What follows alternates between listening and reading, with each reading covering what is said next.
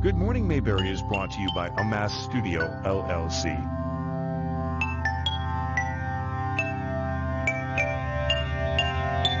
Good morning,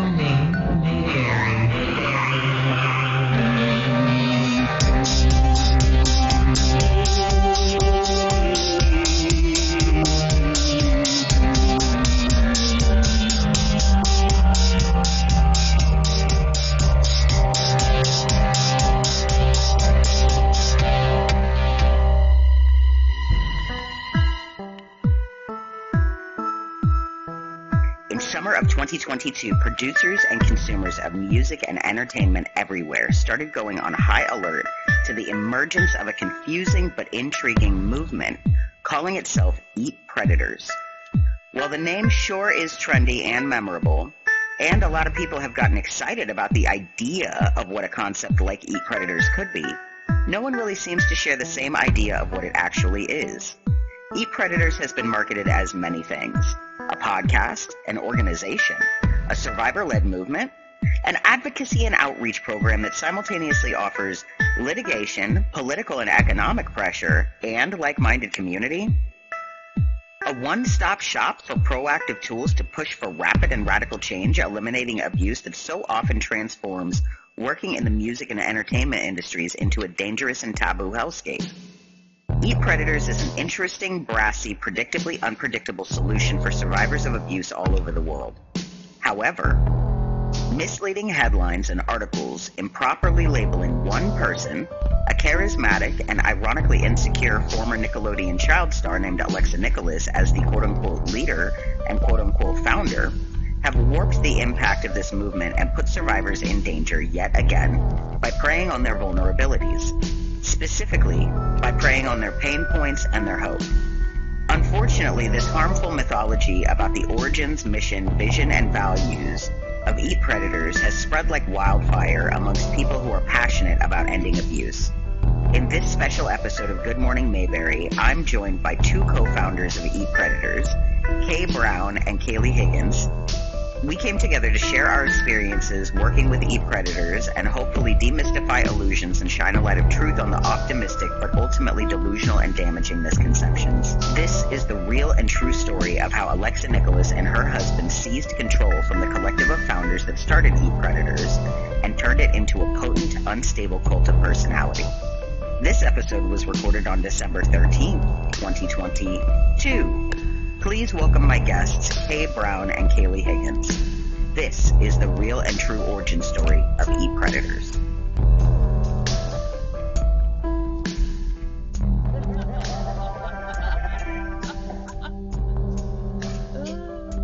We're doing great. Just lovely. Cool. Actually, I should move my mic if my laugh is clipping. Okay, we did. Thank you. Yes, we got it. All right.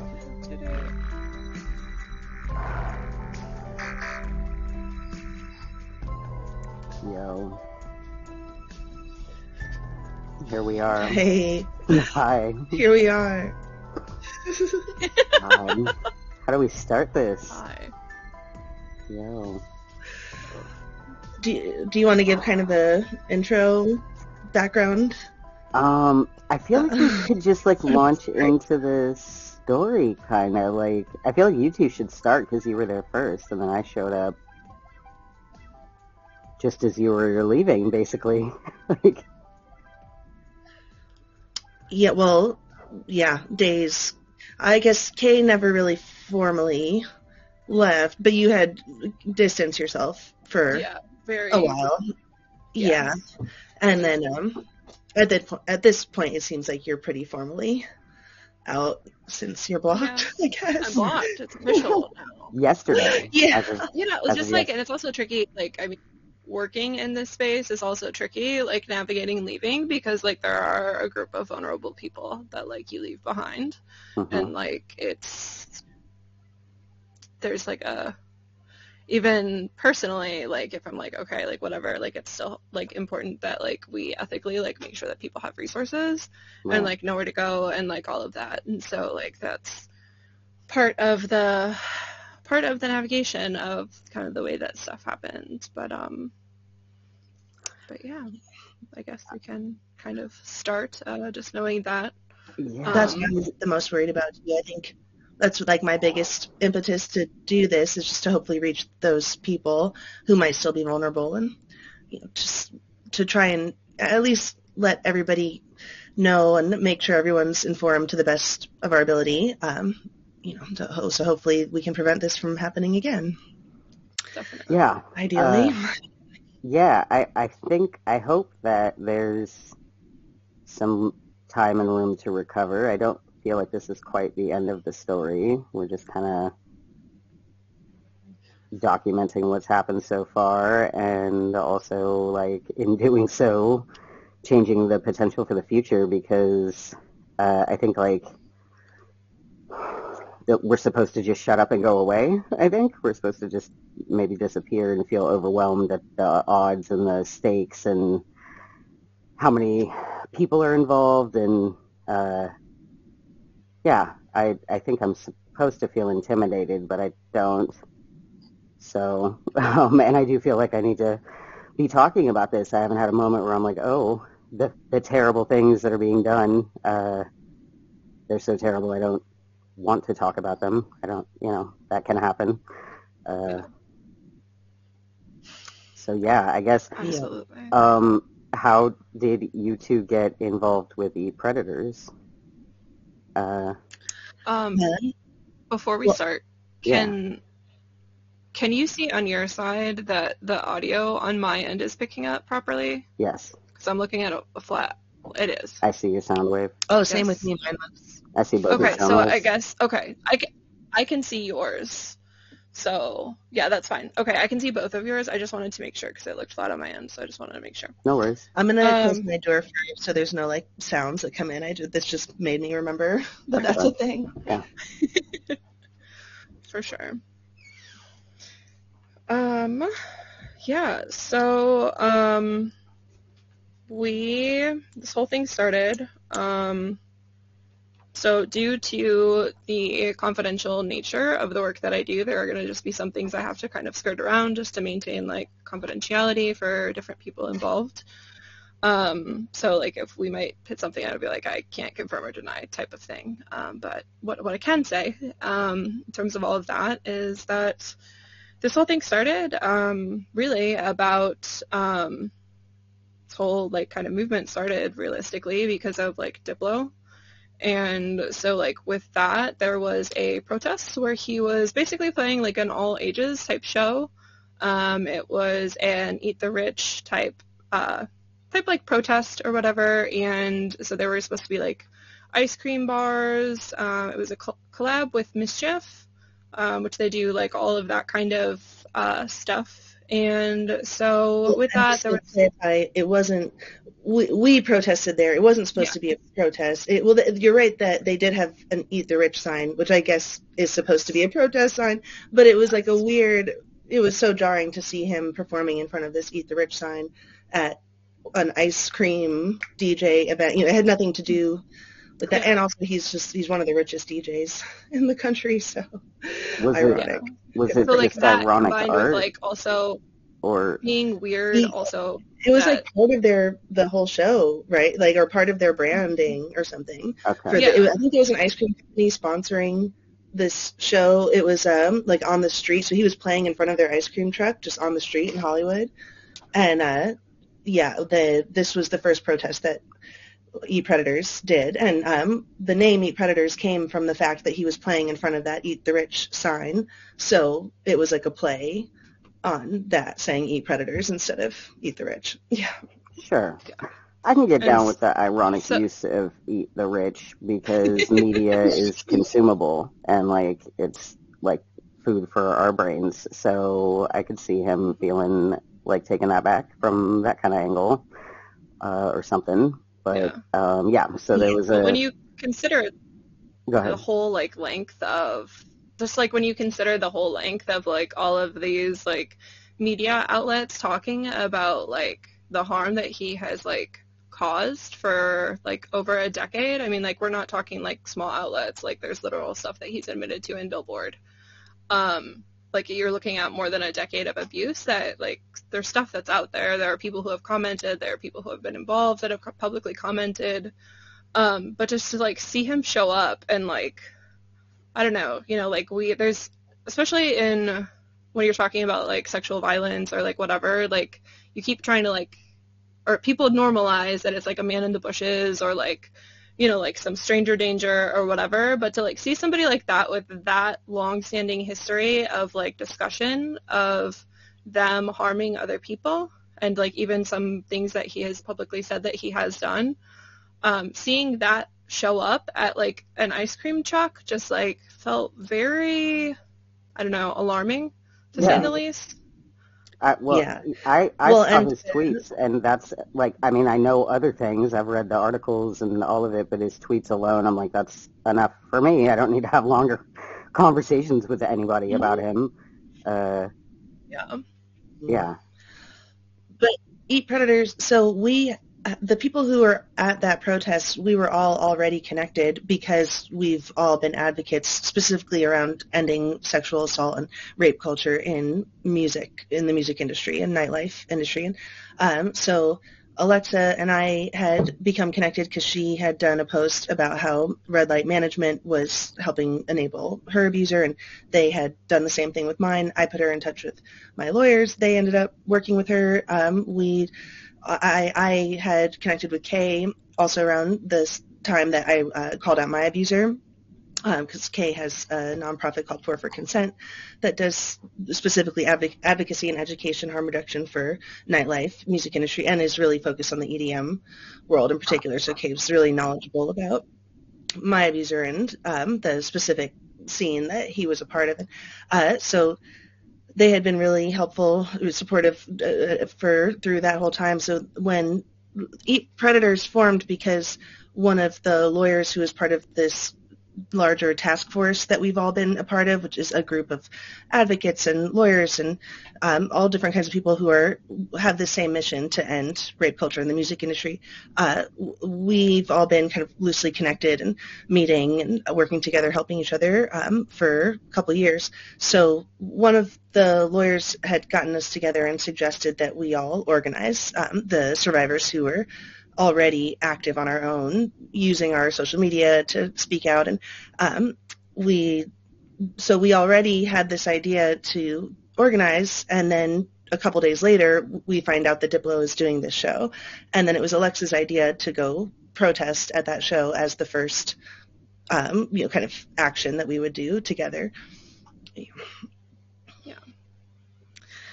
Yeah. And then from there, um, we ended up having a like a more like a we had like a, a brunch or whatever, and we all like met, and there um, then that was a like for me that was the first time I um I met Socho and just kind of like talked, organized that type of stuff, and then from there um, we decided to kind of like take continued action, trying to like raise awareness on some of the issues that were happening in, happening in industry. Um, there are a decent amount of cases that um, that are just being like brought forward, especially with like the same groups of people. Um, so like there was a lot of discussion about like different things that like Red Light has that you know they've been a part of different lawsuits and um, just different stuff from there. And you know after we had brunch, we ended up going over to um, over to Alexa's and just working on different like basically like supportive like uh, signs and like that type of stuff and like kind of messaging as well um, surrounding like the next steps of like moving forward. Yeah. And then we decided we would continue to protest once a week. Um, and so for, I think it was the first three or four protests, we continued to get together at Alexa's and do that same kind of process of researching, um, figuring out what the signs were going to be, you know, what we were going to say, the chants and everything, like what what we were there specifically to protest. And we decided we would go to the music industry institutions like Warner and Sony, Live Nation, Red Light, um, the big music industry corporate giants that uh, enable and perpetuate systematic culture of abuse. And um, yeah, so that's how it started. You know, the first three or four times it was Kay and I, Social. Um, there's a few other people, you know, all that were there, at least at the first. I think it was just four of us, maybe, like at the first few, and then, uh, you know, it did. It started to grow after like three or four. But um, yeah, in the beginning, we were all getting together and very collectively making decisions about where we would go and what we would talk about, um, what we would put on the signs and so forth. And, uh, but then uh, things changed. I left. Um, I, I, went to New York for a month, and to, in my perspective, that's when things really started to change. Uh, I mean, I guess I don't. I just felt I was no longer part of the decision making process. Like Alexa wasn't asking me for input anymore on where the next protest would be or what they would be protesting or anything. And um, yeah, uh, so that it was it was a slow kind of change, but I think that's after about the third or fourth protest is when um, things started to shift. Yeah, and like in you know, like starting and stuff, there was a lot of, um, you know, like I have almost a decade working in this field, and we have other people in, on our team who have worked in music for a long time, and like it at some point shifted from like coming to us and being like, hey, how would you handle this? Like whether it was like, how would you handle this messaging, or like what is something important that's publicly available that we can know to like talk about um, to like how to you know different just different suggestions and stuff and like really trying to like address the the issues. Um, and then with those like contributions like we we wanted to make sure that like people had access to like resources on the back end because it's like you know i'm a nationally credentialed advocate and like i have a code of ethics i have to like abide by and like that's an important part of like the work that we do. And like from the really early on, um, I had just like voiced that like, hey, like we need to make sure that like it's not just, um, you know, it's not just like okay, like there's nowhere to go. And like in the beginning, like Kaylee was handling all of the DMs. So like when somebody would reach out and say like, hey, X Y Z happened to me or whatever, that type of stuff, like there would be somebody that was like showing up and who has you know handled some disclosures in the back um, as well as like somebody that could like get people directly to resources. And um, I think that that's like a really important piece because you know I've done in my in my past like working, you know I've done hotline, I've done hospital calls, I've done like a whole ton of stuff, but the the first person that you tell is so impactful for a survivor and how somebody responds to that person can literally change the entire trajectory of somebody's life and so it was super, super important that like somebody was responding who one was able to, you know, like handle that type of information and like create that space, but also like be able to do so in a place that like this person had like a soft place to land. Yeah. Um, let's step back for, to well, me, go ahead. I was just no. going to say that was the most important part of it to me is uh, uh, that's really what I thought it was all about uh, building those connections, you know, building a hub essentially like in person at the protests and with social media, um, to like the main chant that we did at all the protests, Survivors United and Survivors United will never de- be divided. Like felt like we were summoning survivors to reach out to us and tell us their stories and join this community. So, uh, to, I just thought this was something that was we didn't even have to say because it was just like obvious. I thought we were just all on the same page that um, this was kind of priority number one to actually build community with the people, the survivors who are reaching out, really try to be a bridge for as many of them as possible to get them resources. We have this whole task force of the lawyers and advocates and everyone that we can plug them into. So that that's what the whole that's why I was so excited about this idea of us organizing together because there was the potential to help so many people directly like that through that kind of direct mutual aid. Um, mm-hmm. And one of the big moments where, when I realized that Alexa's whole approach or vision was just not aligned with mine or was when I she told me I told her, you know, that, that, this has become kind of a full-time job. Just we're getting so many DMs and emails and she's said, well, we're not a survivor hotline, so just don't respond to any of them anymore. And that it, you know, to me it was just so jarring and confusing. Like, well, if we're not going to do that, then what are we even doing? Mm-hmm. What's the point? this, uh, you know, I mean, yeah.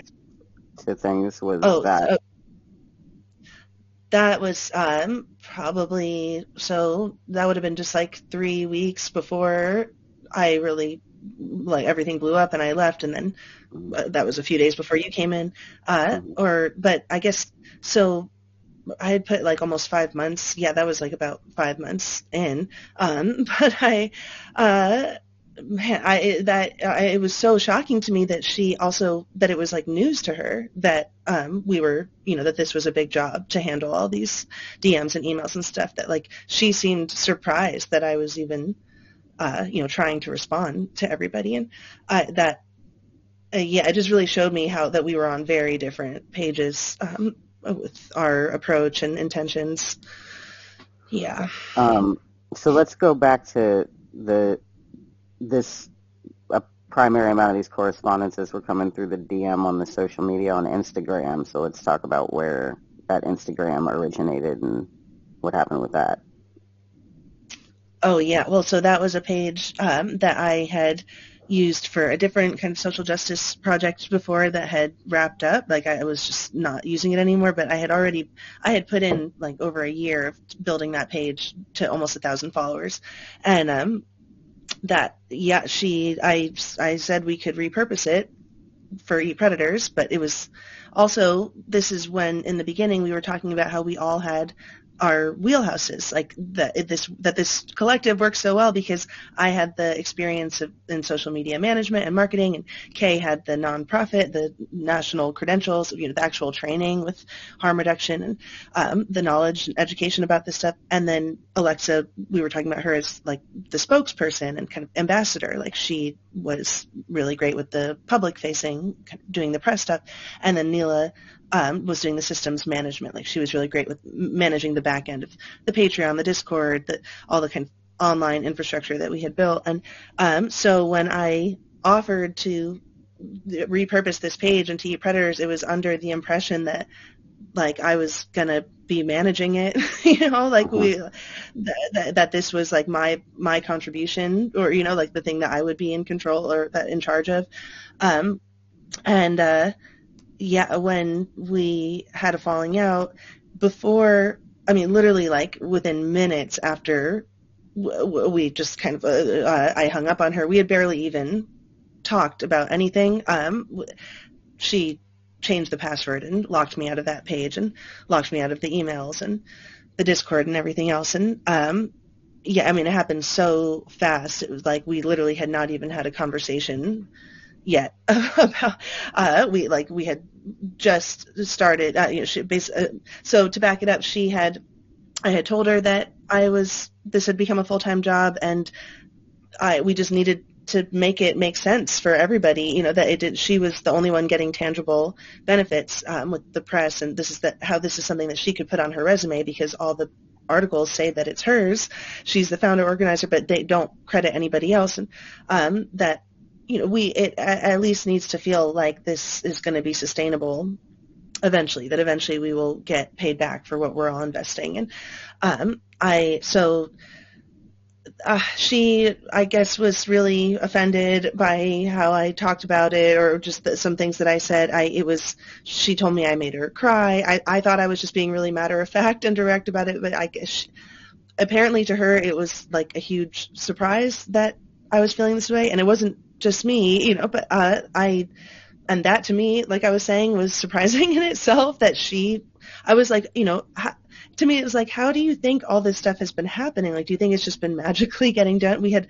Patreon, Discord, Yes. email, social media, um, the protests every week. Like there was so much to manage, and um, I guess I just assumed that she was aware of how much work we were all having to put into it to keep all that afloat, and it was like total. It just seemed like total news to her. She was she was really shocked and um, felt, you know really upset by me uh, try, having this trying to have this conversation, essentially saying that uh, we need to get paid or figure out a way where we can um, you know, uh, not like we want to get rich off this thing, but we this we can't be doing unpaid labor for what has become a hierarchy. It went from being a collective, just organic group of people coming together, making decisions together, to now a very clear hierarchy where every article says you're the founder and leader, and you know you're no longer asking for our input on where the next protest is going to be or what, what's going to be on the signs or you know, any of the key decisions that we were all making together before. So clearly things have changed. This is a hierarchy now. We're essentially doing unpaid labor for a boss, and we need to have a real, uh, you know, just like get realistic about what's happening and um, figure out how to make this make sense for everyone.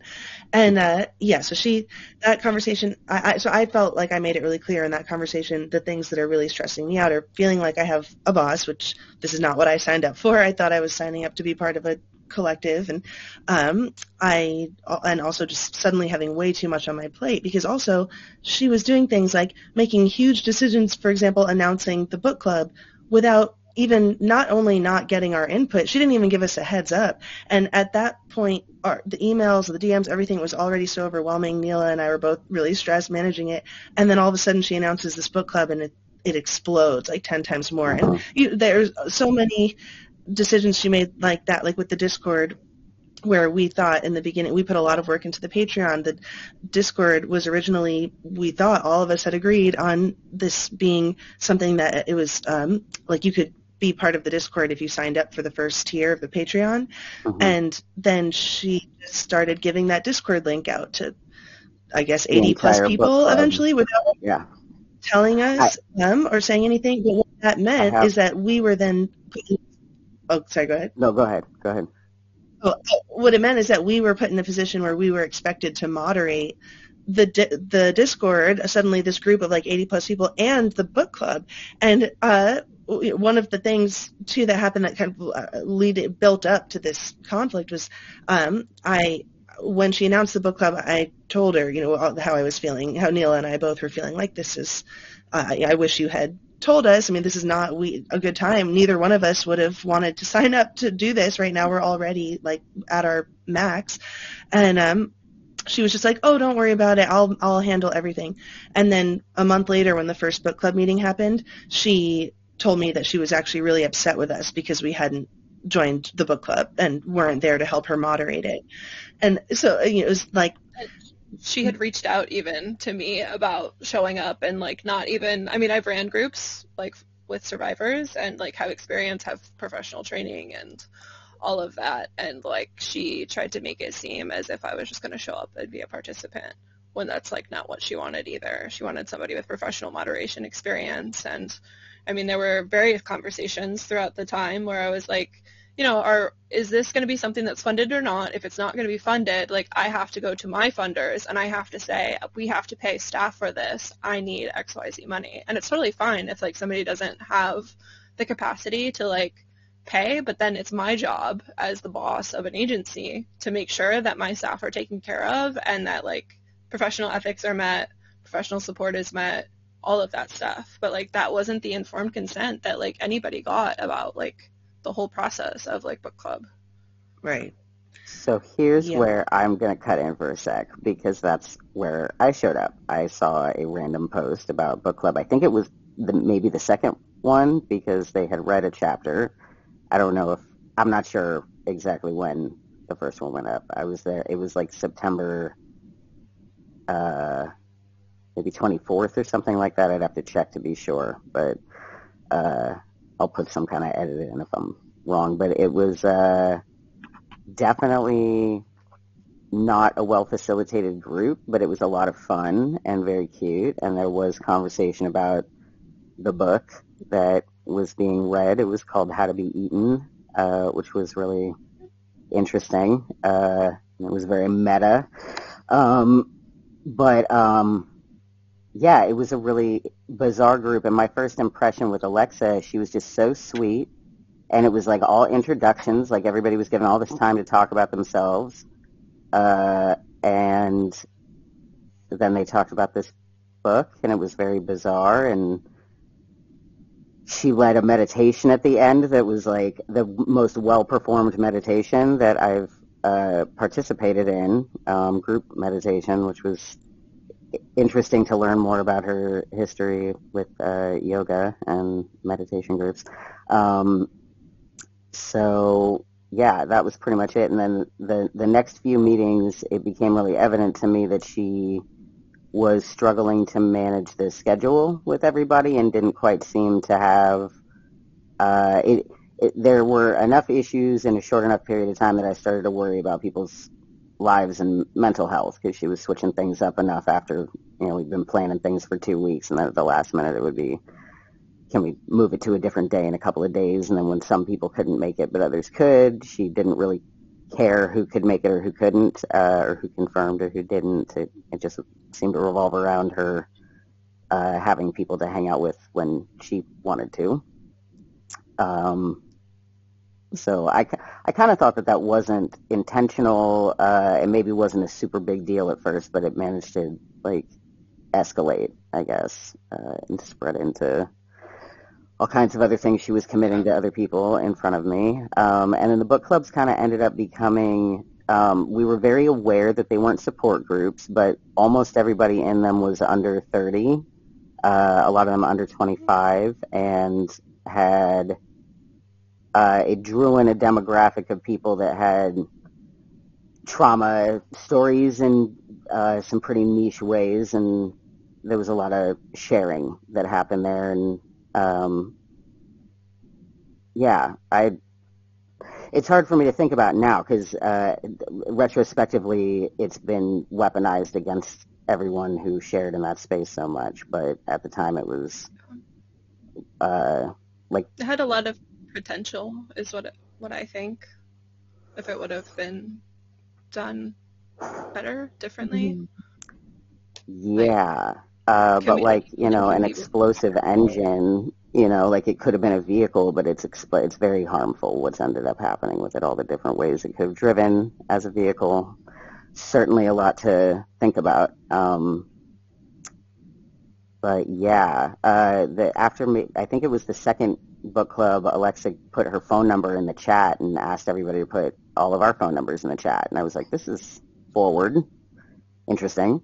Uh, and then I think that was the same meeting that she invited us all into the Discord, and Neela was the only admin at that point.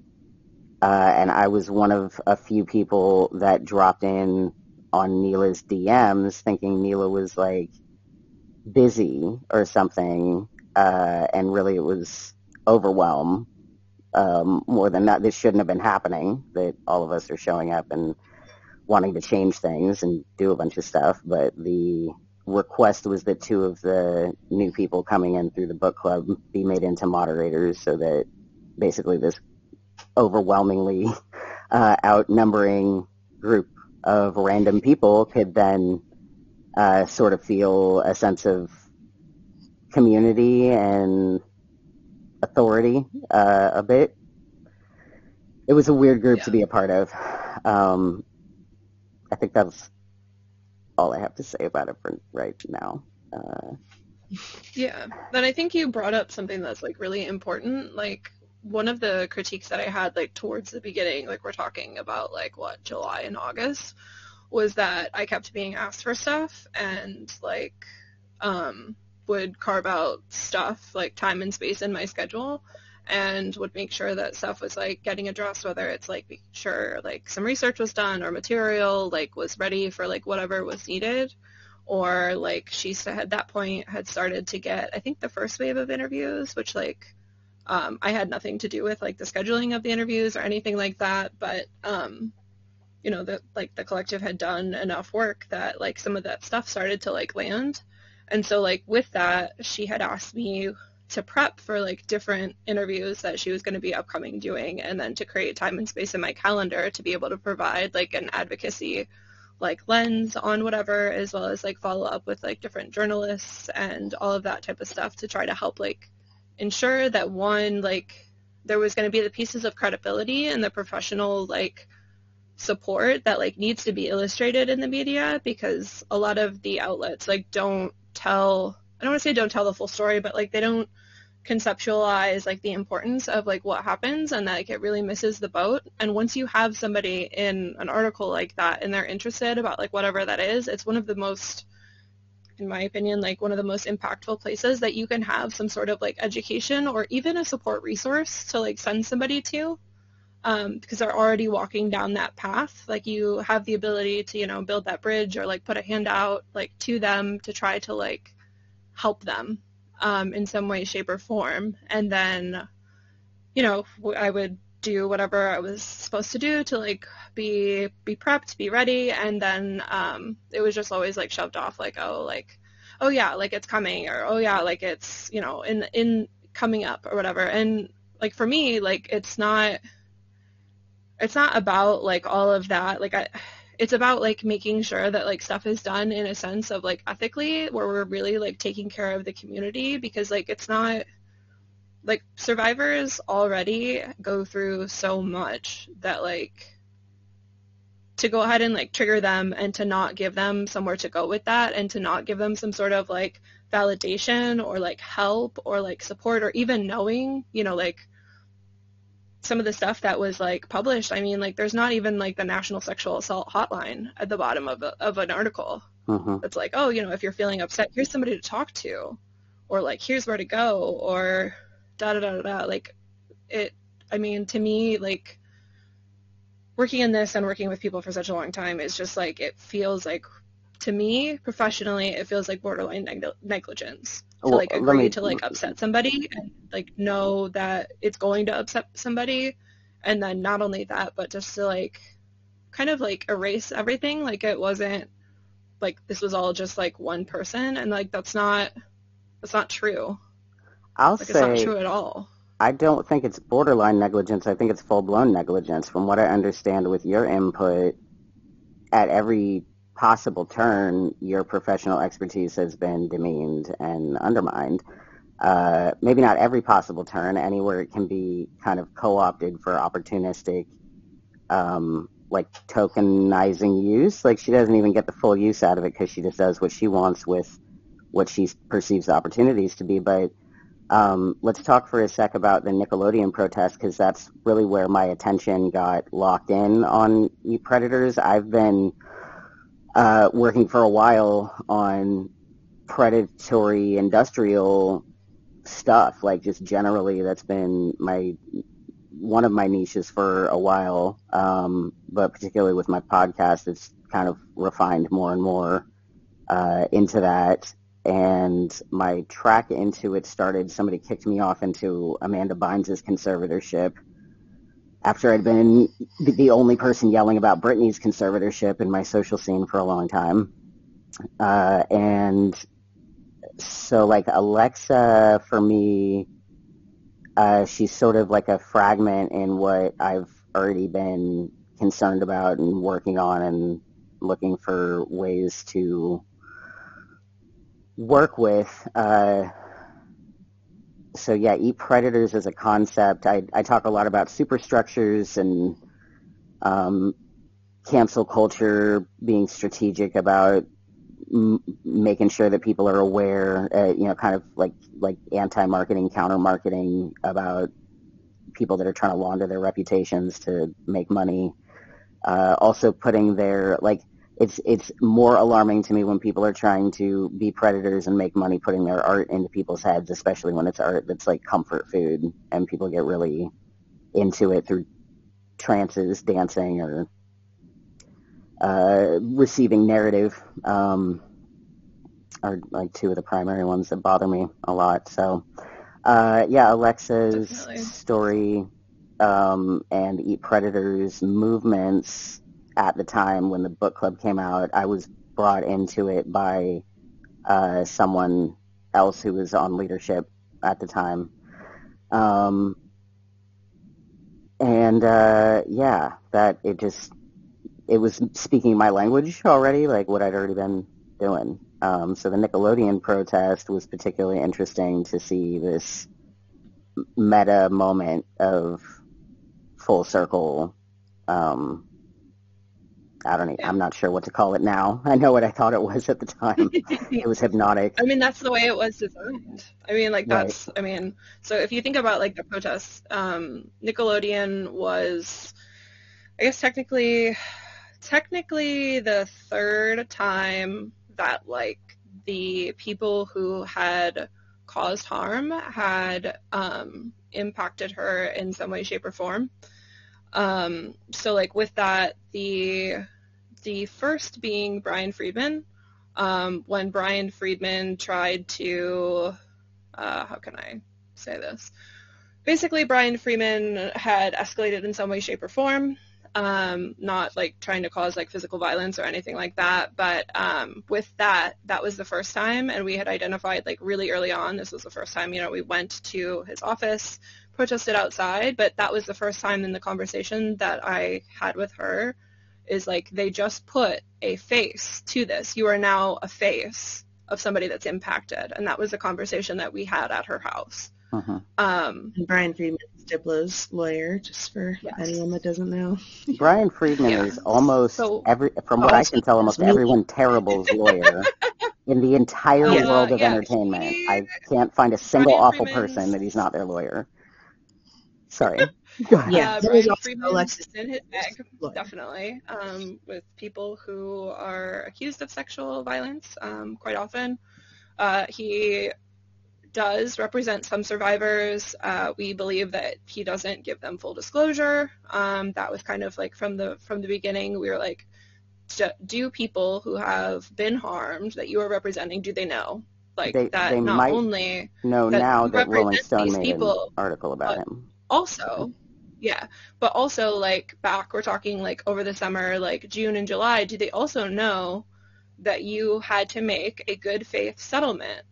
Because you were accused of you know you were accused of sexual violence. You were accused of gang rape of a minor is what he was accused of. And he had to make a good faith settlement on that. And do your clients know that? So that was the first time. The second time being red light, and there, you know, it wasn't just her that was impacted by red light. And then you roll around to um, early in August. You know, everyone was talking about Jennette McCurdy and her book, all of that stuff. Um, I had a meeting with Alexa.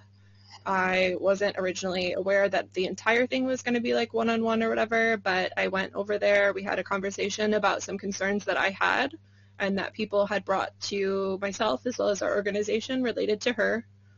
Um, and can't really share a lot, but basically the theme was that some way, shape, or form, like this person was concerned that somehow this movement was going to be made about Alexa rather than survivors is one one of the issues um, amongst others. And so with that, eventually, um, you know, that all was resolved in some way, shape, or form. You know, discussions, da da da da, and then like kind of moving forward after that. Um, she had asked me about whether or not because like we were very focused on music. We were very focused on the music industry, and that's the entire scope of what we were doing. Um, the music industry and like attorneys who represent people in music, like that's all connected. And so then the conversation moved to, do you think that we should protest at Nickelodeon? And I had said, well, like, I think so because it's like music, entertainment, all of that. Some of the people coming out of there also have like careers in music as Mhm. well as like, okay, you were there, like in addition, and then had a conversation. And before I had left the house that day, I had pitched the concept of like D-Slime, D-Slime Nickelodeon was Mm. what I had pitched, and her and her husband were like, "Oh, that's like brilliant!" Da da da da. We were laughing, we were having a good time with it, um, because you know, like brainstorming, like all all ideas are good in brainstorming. Mhm. And then it was it was set that you know she talked to everybody else, and then we're like, okay, like that's that's what's gonna happen. Like Nickelodeon is happen- happening. Hmm. All right. And Nickelodeon is when things really blew up with the press. That's when we got Right. for the first time, um, like headline news and all that stuff. And there, there uh, things had been shifting, but I think there was a very clear, like a big change after that happened, where Mhm. um, Alexa started getting just tons of interviews and podcasts and all that, and it just for a while felt like, oh well, she's so busy like doing interviews and podcasts every day, and that I kind of just kept chalking up her not being present or the issues I was having with her to that. But you know, eventually, um, like I said, got to the point where it's like, well, she is the one um, who's just started making all these decisions. We never collectively agreed. Uh, like after we did, you know, the Nickelodeon protest is something that uh, we had, like that, idea had kind of floated for a while. Just was kind of obvious because of Dan Schneider. Um, yeah, Dan Schneider and Jen, Jennette McCurdy's book coming out. The fact that everyone was talking about him and that that was a Mm-hmm. perfect storm of timing, kind of thing like Mhm. that. I think that just seemed really obvious to all of us. But then uh, after Nickelodeon, I think it felt like she, even more so, she just started to make all the key decisions and Right. um, had no like started to make changes to things like for example giving themes to the protests having people dress up and um, you know just all of these decisions were made without anybody's uh, input and Mhm. uh, it was just but it was weird it was there was a big cognitive dissonance going on because like for example when i brought this all up to her um, and i said this has clearly shifted to a hierarchy and and i was really trying to give her as much compassion and grace. Like I, I was like i know i don't i don't believe that this was ever your intention. Like i'm not blaming this on you at all. I am really blaming the media more than anything that like they now that the media has written presented it like this like you are the founder leader the face of everything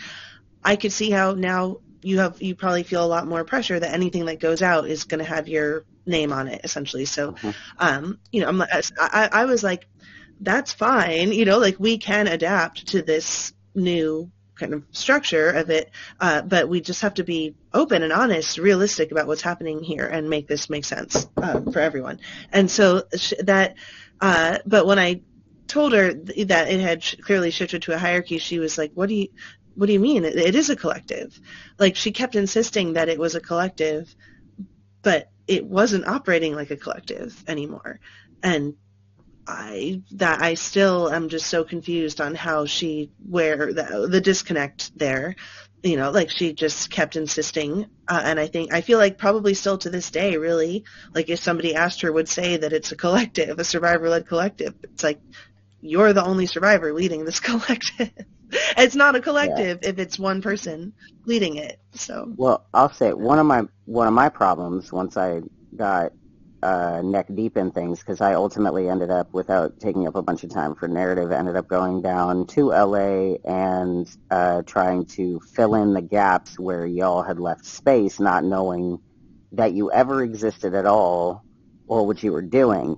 From my perception, it was this magical thing that sort of happened when she, as this little Nickelodeon star, ran out into the streets with some people, didn't know who, and with their well-made signs and cute little outfits, got a bunch of media attention, and now all of a sudden a collective needed to be formed to field the movement that was coming.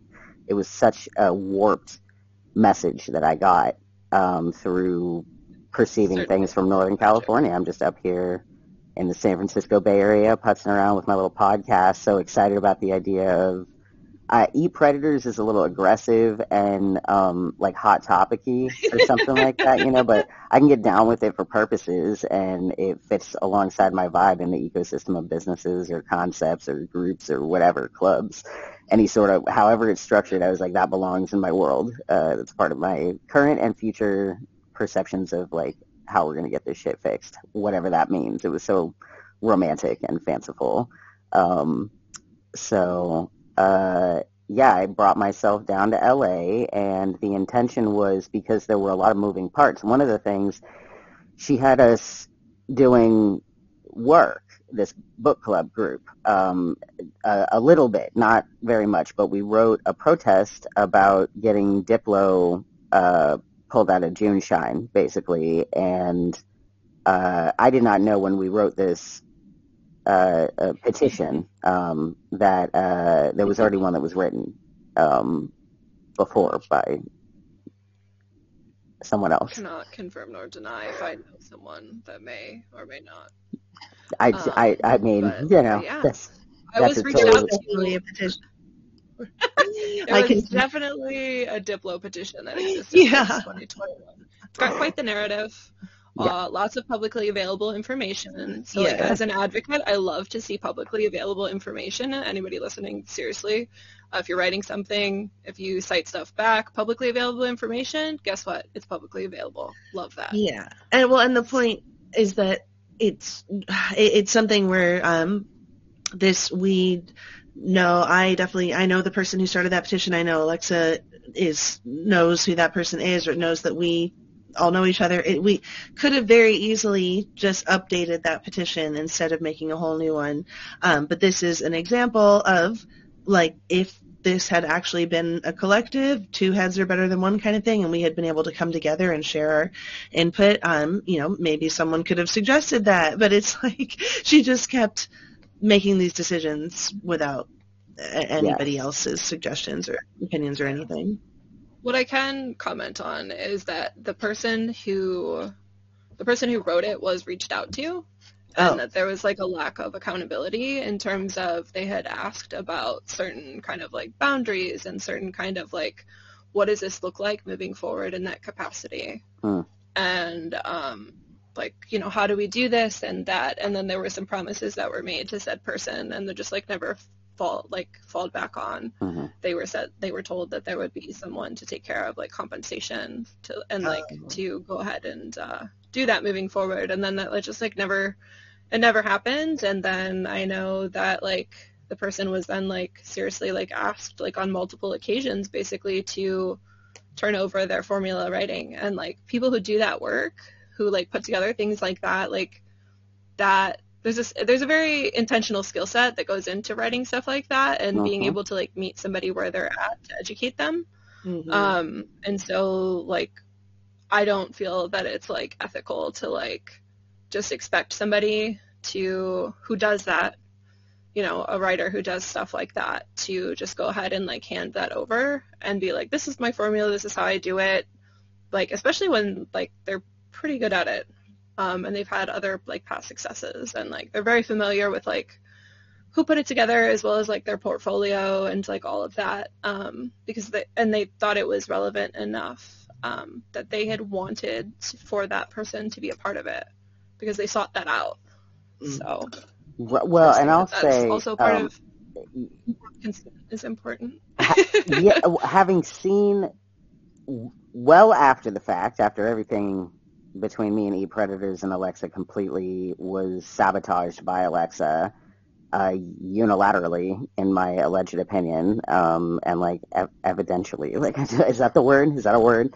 Uh, just patently, like I've, I've got nothing, but I keep looking back at things like where did I do anything that could possibly look like we're in a fight or that I'm doing something wrong or that because my whole thing was I started I got down there to LA and I thought that we were going to do a few meetings about a couple of things. I went down there on it was I guess a fourfold agenda. Uh, one was to get like infrastructure in place so that people weren't communicating in 55,000 different ways because she was like, let's download Signal and have Proton and like let's have like an iMessage and there was like an Android group text and just like all these things and then it started turning into more even even if it wasn't meeting related we were in the discord and hanging out but the, or even if it wasn't workflow related with deliverables uh, a lot of what we were doing there were there were meetings for we had book clubs so it was like let's get things together to sort out your life and everything that's revolving around whatever this movement actually is if it's an organization if it's going to be some kind of structure what is it?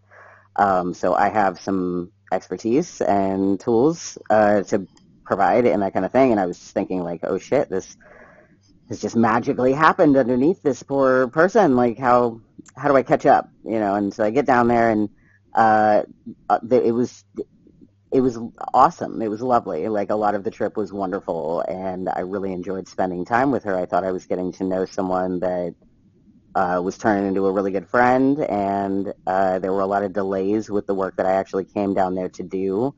Um, and then additionally, right before I went down there, I had made a joke in the Discord when a conversation about some things with messaging and public communications was going on with everybody in there uh, about not me sliding in as your new PR manager or as Alexa's new PR manager, and then she came in and liked the little comment that I'd made, and that ended up opening up a conversation for us to actually decide for me to do that. Um, so right as I was getting down into LA, she forwarded me the uh, final cut, the second to final cut of the Christy Carlson Romano podcast, um, and I got last sweep on that and had to talk to them about uh, some some vibes, uh, just a couple of things that need to be trimmed off um, for the final cut that ended up coming out. Um, and then from there, we were talking about a So few. like the editing advice, right? Am I right? Sorry. When you say sweeps, you mean like editing advice, like input basically on how stuff is going to be perceived. And Yeah, there were a couple of points in the conversation that they uh, didn't handle things in the most uh, smooth manner, and it sort of gave um, gave room for the audience to have some awkward feelings. I'm just pretty good with editing, and so it, it wasn't necessarily like you know. Uh, uh, Alexa was stressed about it, but she couldn't quite figure out why she was stressed. And so bringing me into the conversation ended up uh, clarifying what her anxiety was revolving around, and then it just made more sense for me to take over every step of the way. Um, and so we had a conversation over the next couple of days about solidifying that agreement, and um, it uh, it turned into I, the whole trip itself ultimately was was good, but a lot of things got pushed back. I'll say there there was a lot of weird stuff that kind of came up and things that I was sort of seeing as red flags. Um, and there were some things about it that I was like, this is just like truly too good to be true. Like that a person could have these things to say or this type of praxis. Like where does all of this come from? Um, and just as I was leaving, uh, Alexa and her husband basically let me know that they were planning to take one of my ideas. I'll say it wasn't so much Alexa, but she was on board generally with her husband's idea. And one thing I'll say too that's relevant, I was concerned for a couple of days because part of the reason that we had delays is because Alexa's husband Miko um, interrupted us when we were working on things that I had been talking about with her and she'd asked me to do or I had suggested and she said she wanted done. Um, and he had some other idea or whatever that he wanted to talk about, so he'd come and interrupt us, like, "Oh, we're in work mode, so let me talk about something work related." But it was distracting and uh, caused whatever we were working on to not get completely done. Um, there were a, a few times that he stepped in to kind of aggressively put his two cents in on what he thought needed to be happening. Um, some of that was really like pretty dangerous. It, he wanted to print some flyers one time and hand them out at like to a crowd of people that are not friendly to eat predators at all.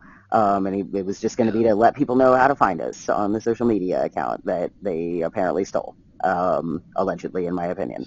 Um, so, uh, alleged, in my alleged opinion, that's anyway. So, um, the the takeaway for me, uh, the the thing that that Alexa's husband wanted to do, basically, right as I was walking out the door, was to incorporate Eat Predators as an LLC, and that idea, and he was just going to do this, and by the time I came back into town in a couple of weeks, it was just all going to be done because I was supposed to come back for December. Also, I was go- I was supposed to drive right back to their house after a, a cat sit or whatever. Like I had a date that I had to be up in the North Bay for, and then I was just to come right back to their house was the plan and figure out where I was actually staying from there. Crash there for a night. I actually stayed at their house for five days of my trip down there uh, of the 10 to, uh, 15 days that I was down there.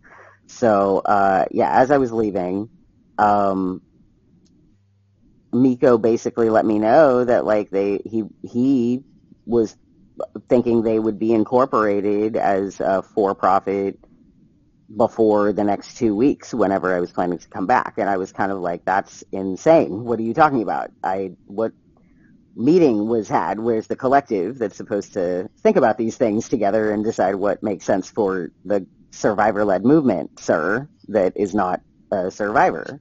You're the, you're the husband of the celebrity involved in this thing, but like, from what I understood, uh, there was leadership, there was a collective of leaders, but the one who had brought me into Eat Predators, Alexa was telling me, don't trust this person by the time I got down there, and I had no idea what to do with that. Um, and the other leadership that Alexa had described existing, uh, Neela was around, but was the only one left of the actual leadership from what I've discovered since I've really started learning the real story of what happened. Um, but Kaylee, Alexa was actively facilitating an exile and shunning and, and tooling me into doing that.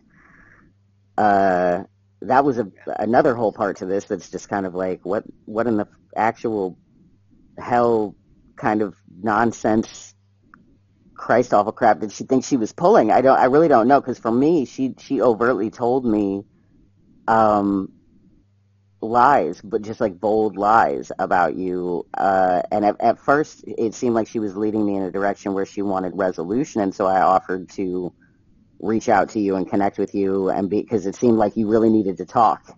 and I was like, I can listen, right? Like everybody's kind of burnt out on listening, and so that's it's just that simple.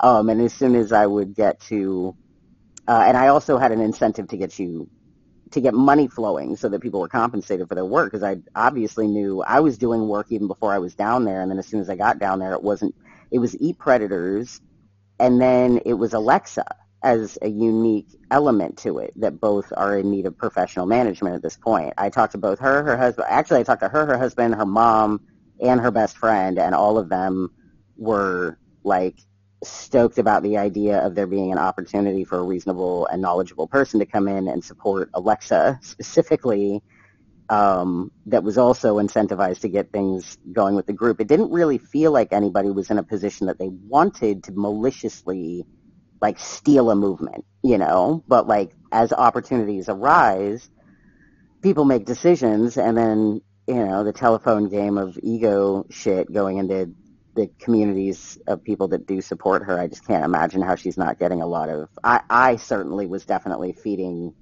her nonsense and ego and bullshit while I was down there, not knowing that y'all existed. I I really thought fucking magic, like just It looks like magic. Certainly. Certainly. shucks, yeah. Fuck.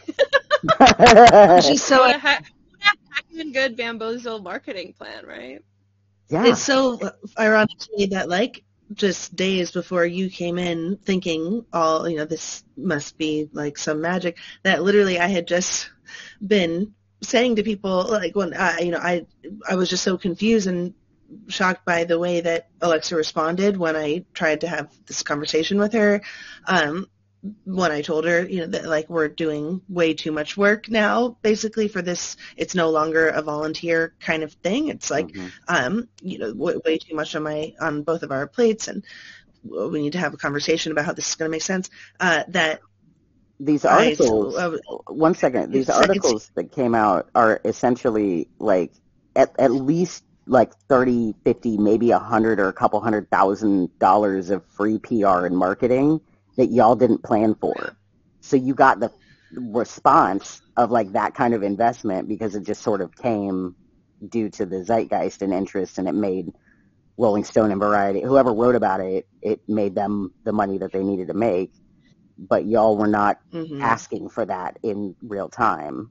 Uh, sorry, that's I mean, I don't. Cool. We kind of. So we were. I feel like we were prepared in terms of like some of the talking points Mm. because like there was stuff that I had advised on, um, and like a lot of that is like was kind of like my role. Um, was more of kind of like advising and like here is something that like cannot be missed. Here's a nuance that needs to make this has to be part of this And so when you hit the right button with somebody and they keep the right button, like at some point it's going to track. Mhm. Like at some point it's going to make it in. And so if it finally like did, but like also like not to the extent of like what all the other things were supposed to be, like those critiques still stand, but it just felt like like we knew that we were basically playing a slot machine. That at Mm. some point we knew that people were ready to hear this message. We knew that, you know, legislation changes, like at that point, what was it, California had just ended like arbitration clauses related to like sexual assault and harassment. So we knew like there's going to be press about this. You know, there was stuff getting passed through Congress about like non-disclosure agreements can't be like covering sexual harassment and assault at work.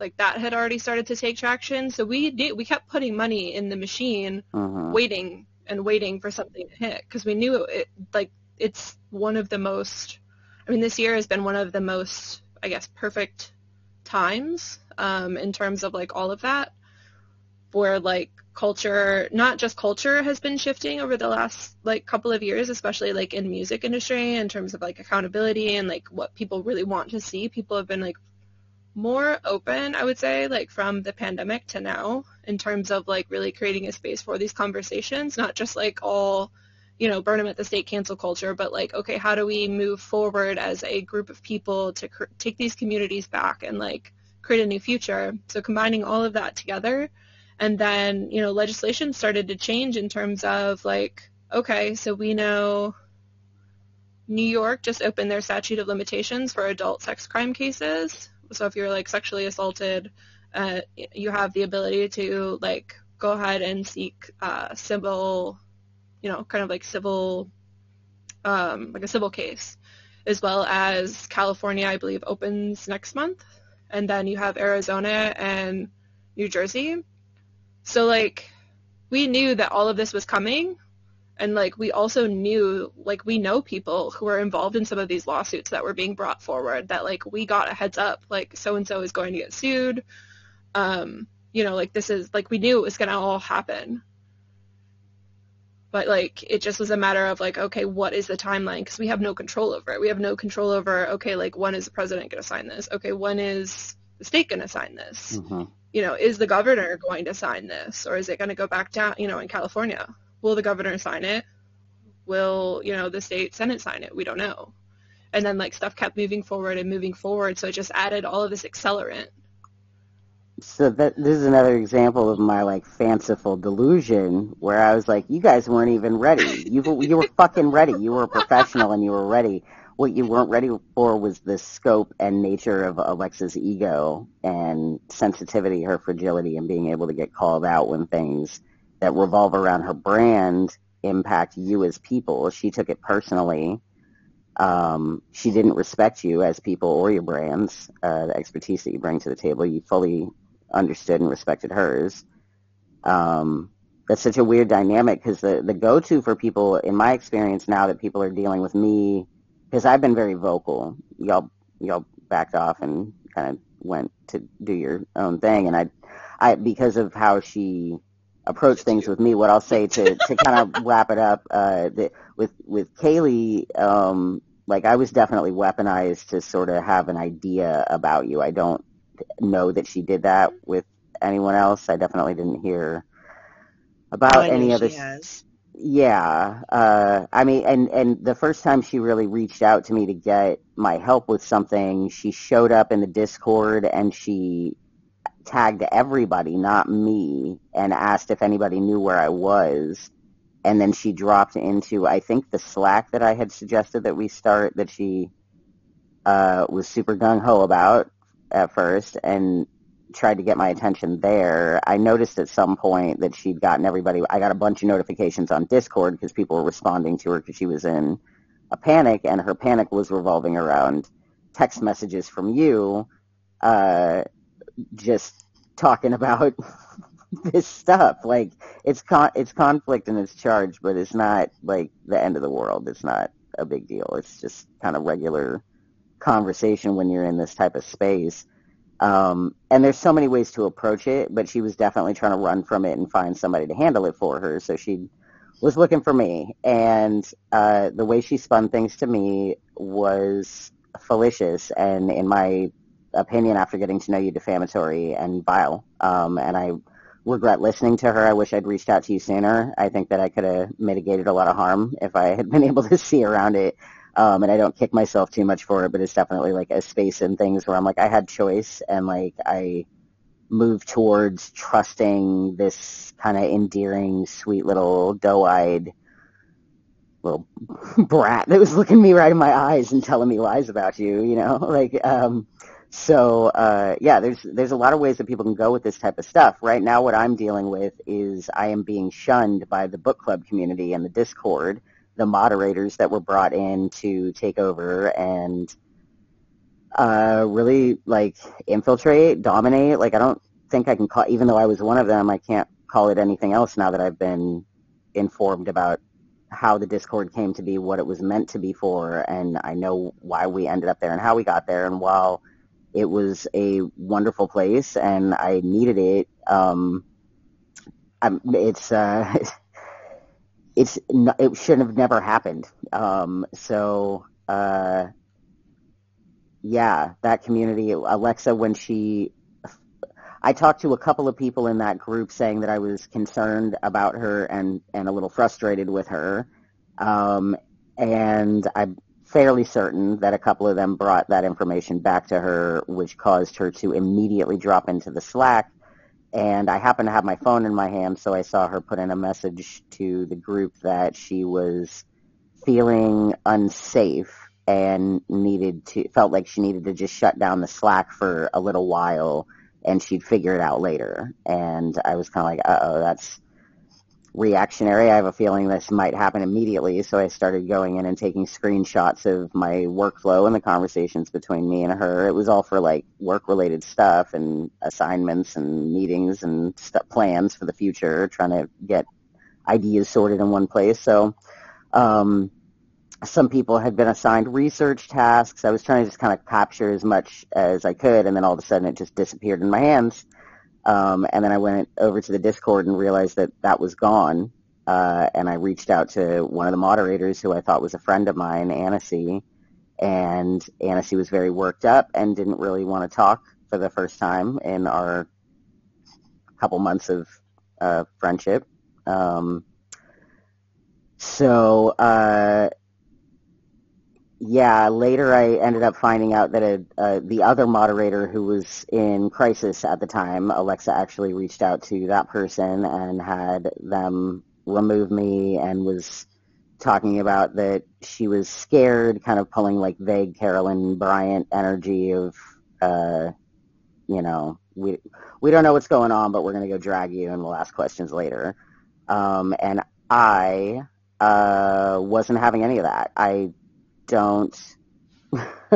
and do you know what it was that triggered her to shut down the Slack and like I talk to everyone about it? imagine. I, I, so my concerns revolved around her being inconsistent with people, uh, not being respectful of people's time. It was all the stuff that y'all were already experiencing, and so she had anxiety, I'm sure, built up around having no work work ethic. And I'll say one person um, I am going to say Julia. I'm going to say her name. Uh, when she was kind of, she had called me at one point when things had gotten tense because I made some videos on Instagram that got the book club all worked up. But why are you being so mean to Alexa and you're scaring us? You're yelling and crying. And I'm like, you guys are shunning me. It's been overnight now. No one has reached out to me at all. We are friends that talk all the time. Alexa neglects all of us.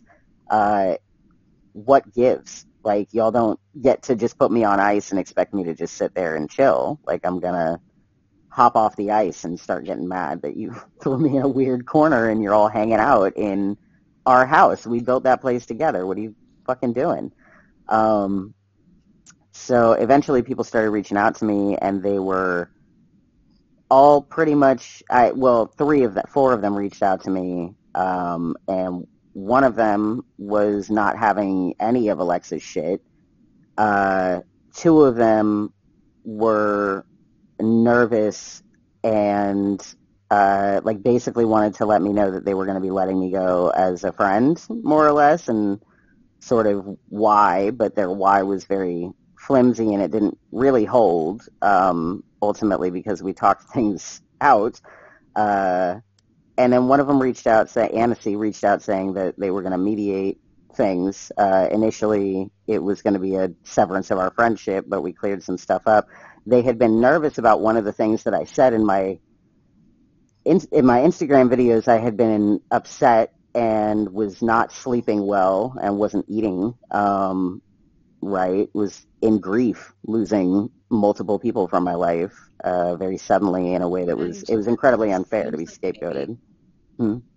It seems almost also like almost in borderline like crisis, like having a really hard time. Like that's a, a whole group of people like to be removed like that quickly, like is especially when you're in such a vulnerable space where they know such like personal details, like that's more than reasonable to like have a hard time dealing with that.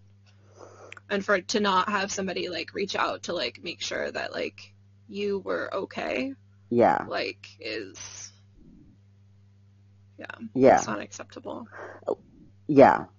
I in retrospect I understand how that couldn't have happened because Alexis like she's siloed off they're not kids, but they're all young. Um hmm and the one that is not young is going through one of the most enormous crises I am familiar with. Um, but the young ones, uh, they all have different reasons for doing what they're doing. I part of the reason why Alexa, I think, probably was reaching out to you, Kay, and trying to get you to come facilitate stuff is because this. Um, and she just had no idea how to manage a situation in any way being in the position where she was able to reach out to these two moderators because both of them are expecting um, they're expecting interaction and ongoing support from Alexa. She's made promises to them in front of me that I don't I hope that they are able to find support with one way or another, whether that's through Alexa or otherwise. I don't want to hold my breath um, about Alexa, but um, the uh, the two that she singled out are particularly vulnerable to worrying about losing the power of eat predators, and if they had to pick between the idea of eat predators being Alexa's thing and me saying this stuff, I could see how they would go in that direction impulsively. Um, and over the last couple of weeks, as this has all been shaken out, I was informed pretty much right away. Alexa was telling people not to reach out to me because I was in crisis, and none of them are crisis experts. So mm-hmm. she manipulated them into avoiding me when that was not a natural element in our dynamic and was what was putting me in crisis. That was very interesting. That that once we to each of them that told me that once we talked about it, they were like, "Oh, but whatever she was doing to them in the moment, there was no way they were going to be reaching out to me uh, right away. And if I hadn't had y'all step into my life uh, at that time, I don't know.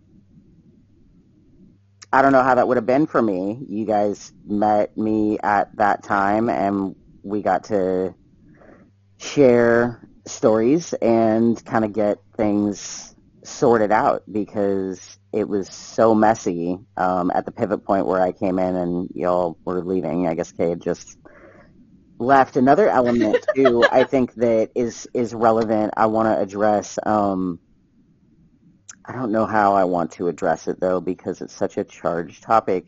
But there's a there's a demographic of people that I feel like Alexa's been mishandling. Um, the Save Our Children, uh, Save the Children, like kind of vein of the internet. Um, Yeah. right-wing conservatives are not Alexa's personal political affiliation. Uh, for me, I'm used to that community being a part of my world for a few reasons, but mainly because I've been working in this content and the internet for a while, and so I just know who's also here with me. But um, it seems as though she's handled that a couple of weird ways. One of the stories that I was given is that she was giving interviews to uh, a right-wing guy that has a bit of a platform um, for a while, and then I'm not even sure why, but I guess I'm I'm assuming it's because some people left that maybe she was even concerned about it at all because when I showed up she was worrying about this person and trying to figure out what to do with him and my suggestion was to be nice because he belongs in this lane and that's pretty much where we're at right now. Um, I didn't even know at that point that she'd given interviews to this guy, but uh, when I showed up the first protest I went to, Nico, Alexa's husband, was uh, super confrontational with this young dude who has this platform and comes from a more right-leaning community. Um, it's not even more right-leaning. His profile is very obviously right-wing. Um, but his feelings were hurt. He was like, Alexa was like a, a crush of his when he was a kid. He was like a Zoey 101 fan, and he was hurt by the way he was handled. Um, I listened to the conversation too, and it was just dehumanizing uh, and bizarre. Like I can't imagine how he could have received that in any way. Um, so yeah, I'm not sure. I'm not sure where to go with that. There were so many moving parts to it when I got there. I guess another thing to mention too, that same protest, she invited all these people that came to the protest back to her house. That was another thing that I was like, I feel like this isn't a good idea but you seem like you know what you're doing and your husband's on board with it.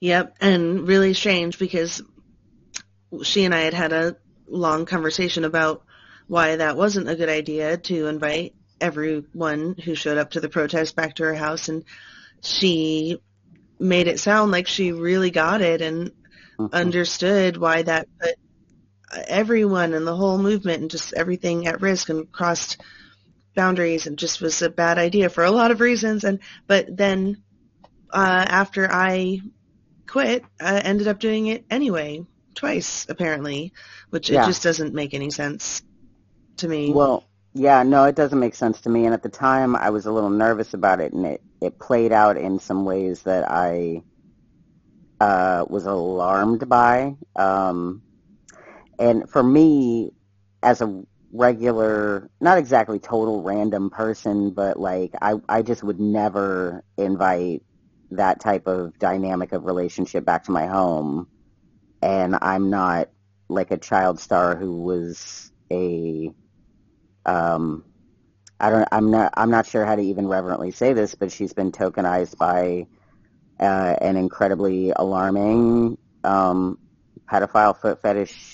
Uh, he's like an exhibitionist type. Like it, I just don't think that it's reasonable to ever bring people into her home unless she. I, my whole rule is I got to know people for like six months before I'm feeling comfortable with them like that. Really, like I I might make some wiggle room on that for some people, but I really don't have people into my home. Uh, for reasons. Yep. So. Um, yeah. Safety is important, especially in this space of all things. Mhm. Mhm. Yeah. Yeah, especially when you're doing all of this for your baby. Um, mm.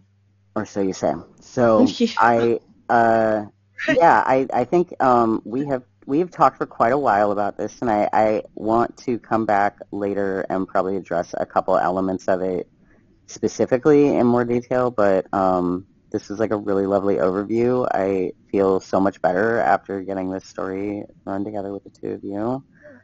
Um, Me too. I do same, and I do want to also validate. I I know we'll leave it for later, but um, in terms of like the communication, all of those types of things, like that actually had um, caused a little I don't want to say like a permanent rift, but it had definitely caused a little bit of like conflict between myself and Kaylee. Mm-hmm. And that was started at the end mid mid to end of August to September. Mm. And both of us opted into the conversation and we leaned in and we navigated that and um, remained accountable mm-hmm. and remained engaging in that um, in community and really talked and processed and all of that. But um, I just wanted to validate that like you're not alone, and that's a it's a, it's a reoccurring theme. It's a pattern. hmm I'm really glad that you Yeah, two I think were able to reunite.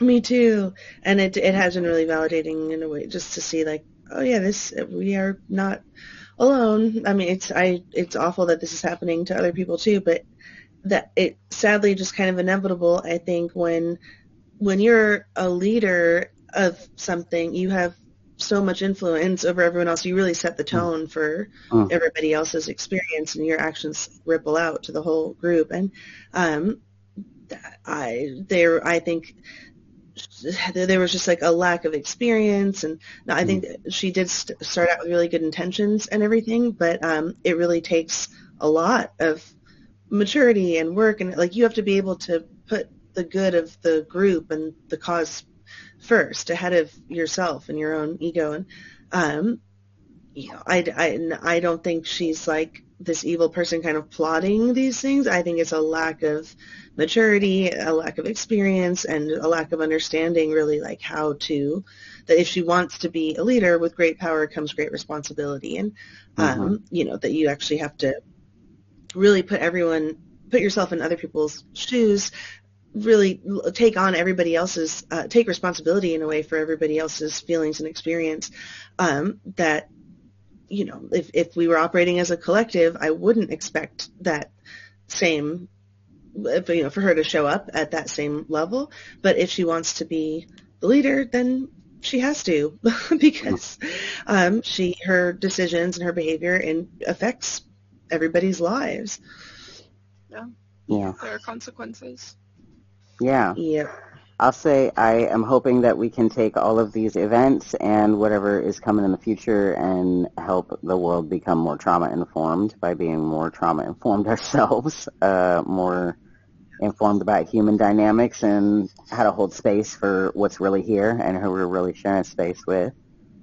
Um, and yeah, I don't want to speak for anybody else, but like I, Kaylee specifically, like we've had several conversations about like our continued love and admiration for Alexa and but I would phrase my position as like my hope that she might be able to earn my respect back um, as who she really is because I got to meet a person that was made up of the ideas and personalities of like a bunch of other really cool activists and organizers and professionals and people that came to build up what this thing really was. She was definitely trying to play the role of the person who built this on her own. Um, so I am hoping that uh, this can move. I hope that she can move a little bit. And I mean, I think people have the ability to do better, but like they have to want to. And part of that is like being honest about like what really happened because like if you're not owning the harm that you caused and you're not or if you're owning it but only to like make it go away, like that's not what accountability is. Right. Hmm. And I think people in positions of privilege, it's like they can more easily just kind of put out fires and then replace Hmm. wh- whoever it is that they upset with somebody else. You know, it's like they could just kind of put out that fire and move on to the next thing. They don't have to stay and deal with their the the consequences of their behavior as much. And um, I just wonder if you know this is kind of a result of like a, a lack of experience, like her not not really learning that lesson yet, um, and that uh, you know maybe she thinks that there will people will just kind of continue to replace everybody, and so she she won't have to ever really deal with um, all, all these people that now feel burned. Mm. But I think that eventually she's going to realize it, that there's going to be such high turnover. Like nobody will be able to get close enough and be involved enough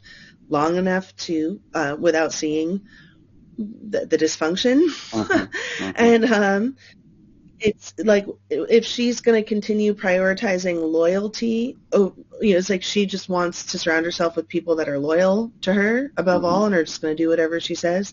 Um, we've seen how this plays out for people, and it never goes well. you know, like All across music. That's why we have such a problem with sexual violence, right? Mhm. Yeah. A bunch of yes It is the same exact pattern, and it's it is a hard wall to hit when you hit the end of the line with that um, kind of like social support.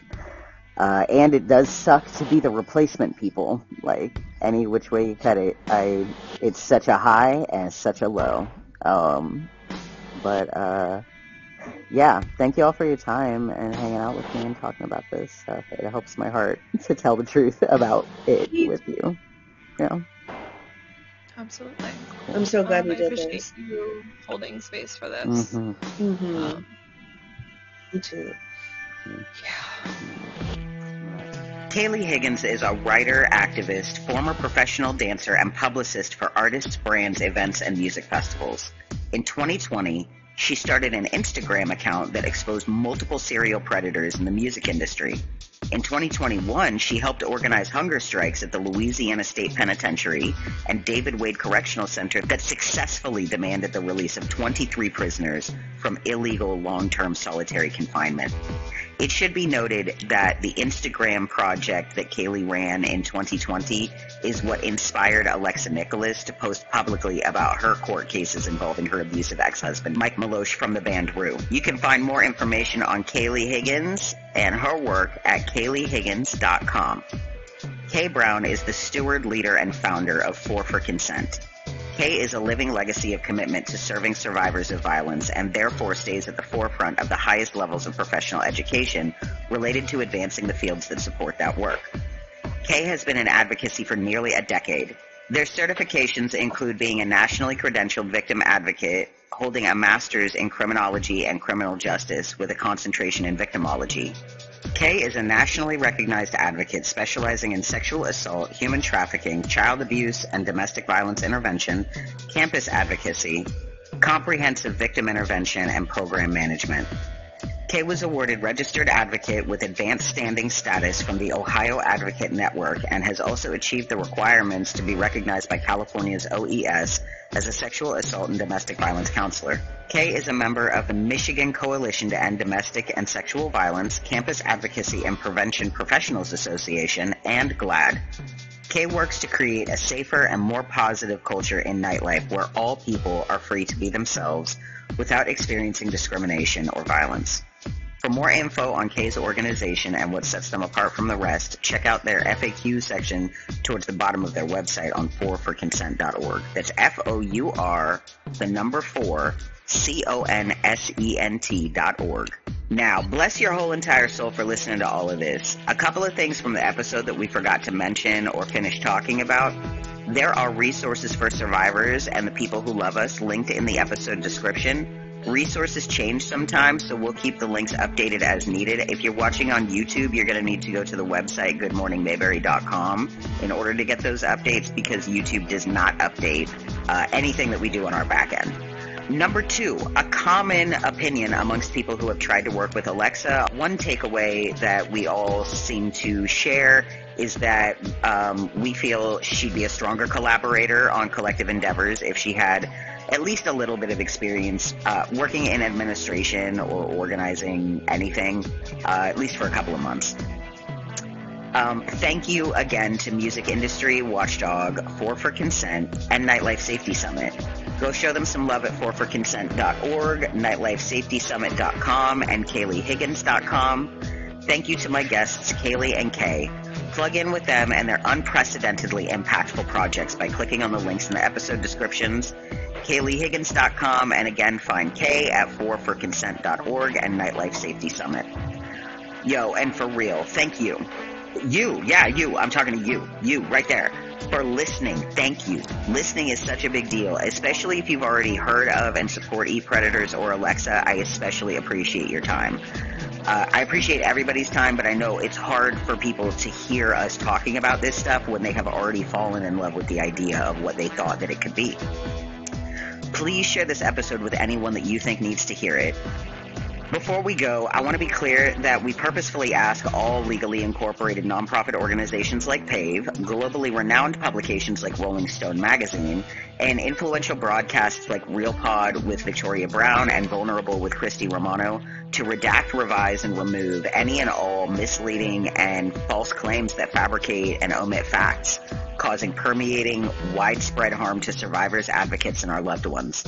We also purposefully call upon Alexa and her husband to cancel the bad faith trademark that they filed for on November 21st, 2022, and to refund all donations that they've received into their personal control in the name of an organization that Alexa overthrew months ago and replaced the leadership with unquestioning devout followers that she found on the internet. We also call upon Alexa and her husband Michael to correct the damage that they've done by telling defamatory and misleading lies about what's happened with E Predators and all of us. I ask supporters of E Predators as well as Alexa's fans and devouts to be realistic and fair about their analysis of Alexa's claims and our histories of working with her. Help us help her to stop abusing her power and undermining the positive impact she claims to want to have. If you share our common goal of stopping predators from dominating events using super basic manipulation, then you are already on our side. I'm available for public and private discussions about any and all of this. We will continue to update you as the situation plays on.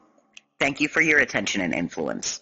You can reach out to the podcast at connect at goodmorningmayberry.com, call the studio at 415-3434-420, or hunt us down on social media if you want to talk to us or need us. I can't promise to respond immediately, but I can promise that Kaylee Kay and myself are committed to building systems that support people, and we will collaborate on responses regarding Eat Predators, specifically when it comes to survivor requests and resources. You can join the Good Morning Mayberry community on coffee, ko-fi dot com slash Good Morning Mayberry, where you can make a one-time donation as many times as you like to us. Uh, and we also have a monthly subscription as low as $4 a month and you can support the show and our guests while getting extra stuff from us. You can also just tip me, your host, uh, Shift Orion. My handle is I am Shift on Cash App and Venmo. This episode of Good Morning Mayberry is sponsored in part by Four for Consent and Nightlife Safety Summit. One last time, thank you to Kay and Kaylee for chatting with me to get the truth out there for y'all to hear. And thank you to you again for listening. And even Thanks to Alexa for contributing to the circumstances that offer me an opportunity to show up and do my best to make the world a better, safer, and more reasonable place to share with everyone. Now, always remember to never forget. And I mean, I think people have the ability to do better, but like they have to want to. And part of that is like being honest about like what really happened because like if you're not owning the harm that you caused and you're not or if you're owning it but only to like make it go away Mm-hmm. like that's not what accountability is Right. Hmm. And I think people in positions of privilege can more easily just kind of put out fires and then replace Hmm. wh- whoever it is that they upset with somebody else. You know, it's like they could just kind of put out that fire and move on to the next thing. They don't have to stay and deal with their the the consequences of their behavior as much. And um, I just wonder if you know this is kind of a result of like a, a lack of experience, like her not not really learning that lesson yet, um, and that uh, you know maybe she thinks that there will people w- will just kind of continue to replace everybody, and so she she won't have to ever really deal with um, all, all these people that now feel burned. If she's going to continue prioritizing loyalty, oh, you know, it's like she just wants to surround herself with people that are loyal to her above Mhm. all and are just going to do whatever she says. Um, we've seen how this plays out for people and it never goes well, you know, like, all across music that's why we have such a problem with sexual violence right Mhm. Yeah. a bunch of yes people is the same exact pattern, and it's it is a hard wall to hit when you hit the end of the line with that social support. And it does suck to be the replacement people. It's such a high and such a low. Good Morning Mayberry is brought to you by Amass Studio.